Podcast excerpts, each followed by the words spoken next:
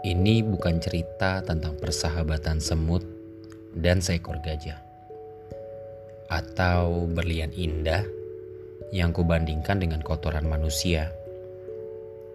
Aku hanya sedang berdiri bersama angin yang mulai kurasakan sentuhannya. Sepertinya angin ingin menyelimuti dunia yang tertidur. Kehidupan pun mulai berhenti untuk memberikan kesempatan pada kehidupan yang lain. Gelap dan terang, mereka sepertinya tidak bisa bersahabat. Keduanya berlomba menunjukkan kehebatan.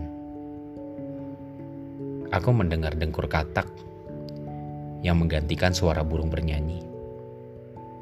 Nyanyian jangkrik yang seakan mereka tidak ingin berhenti.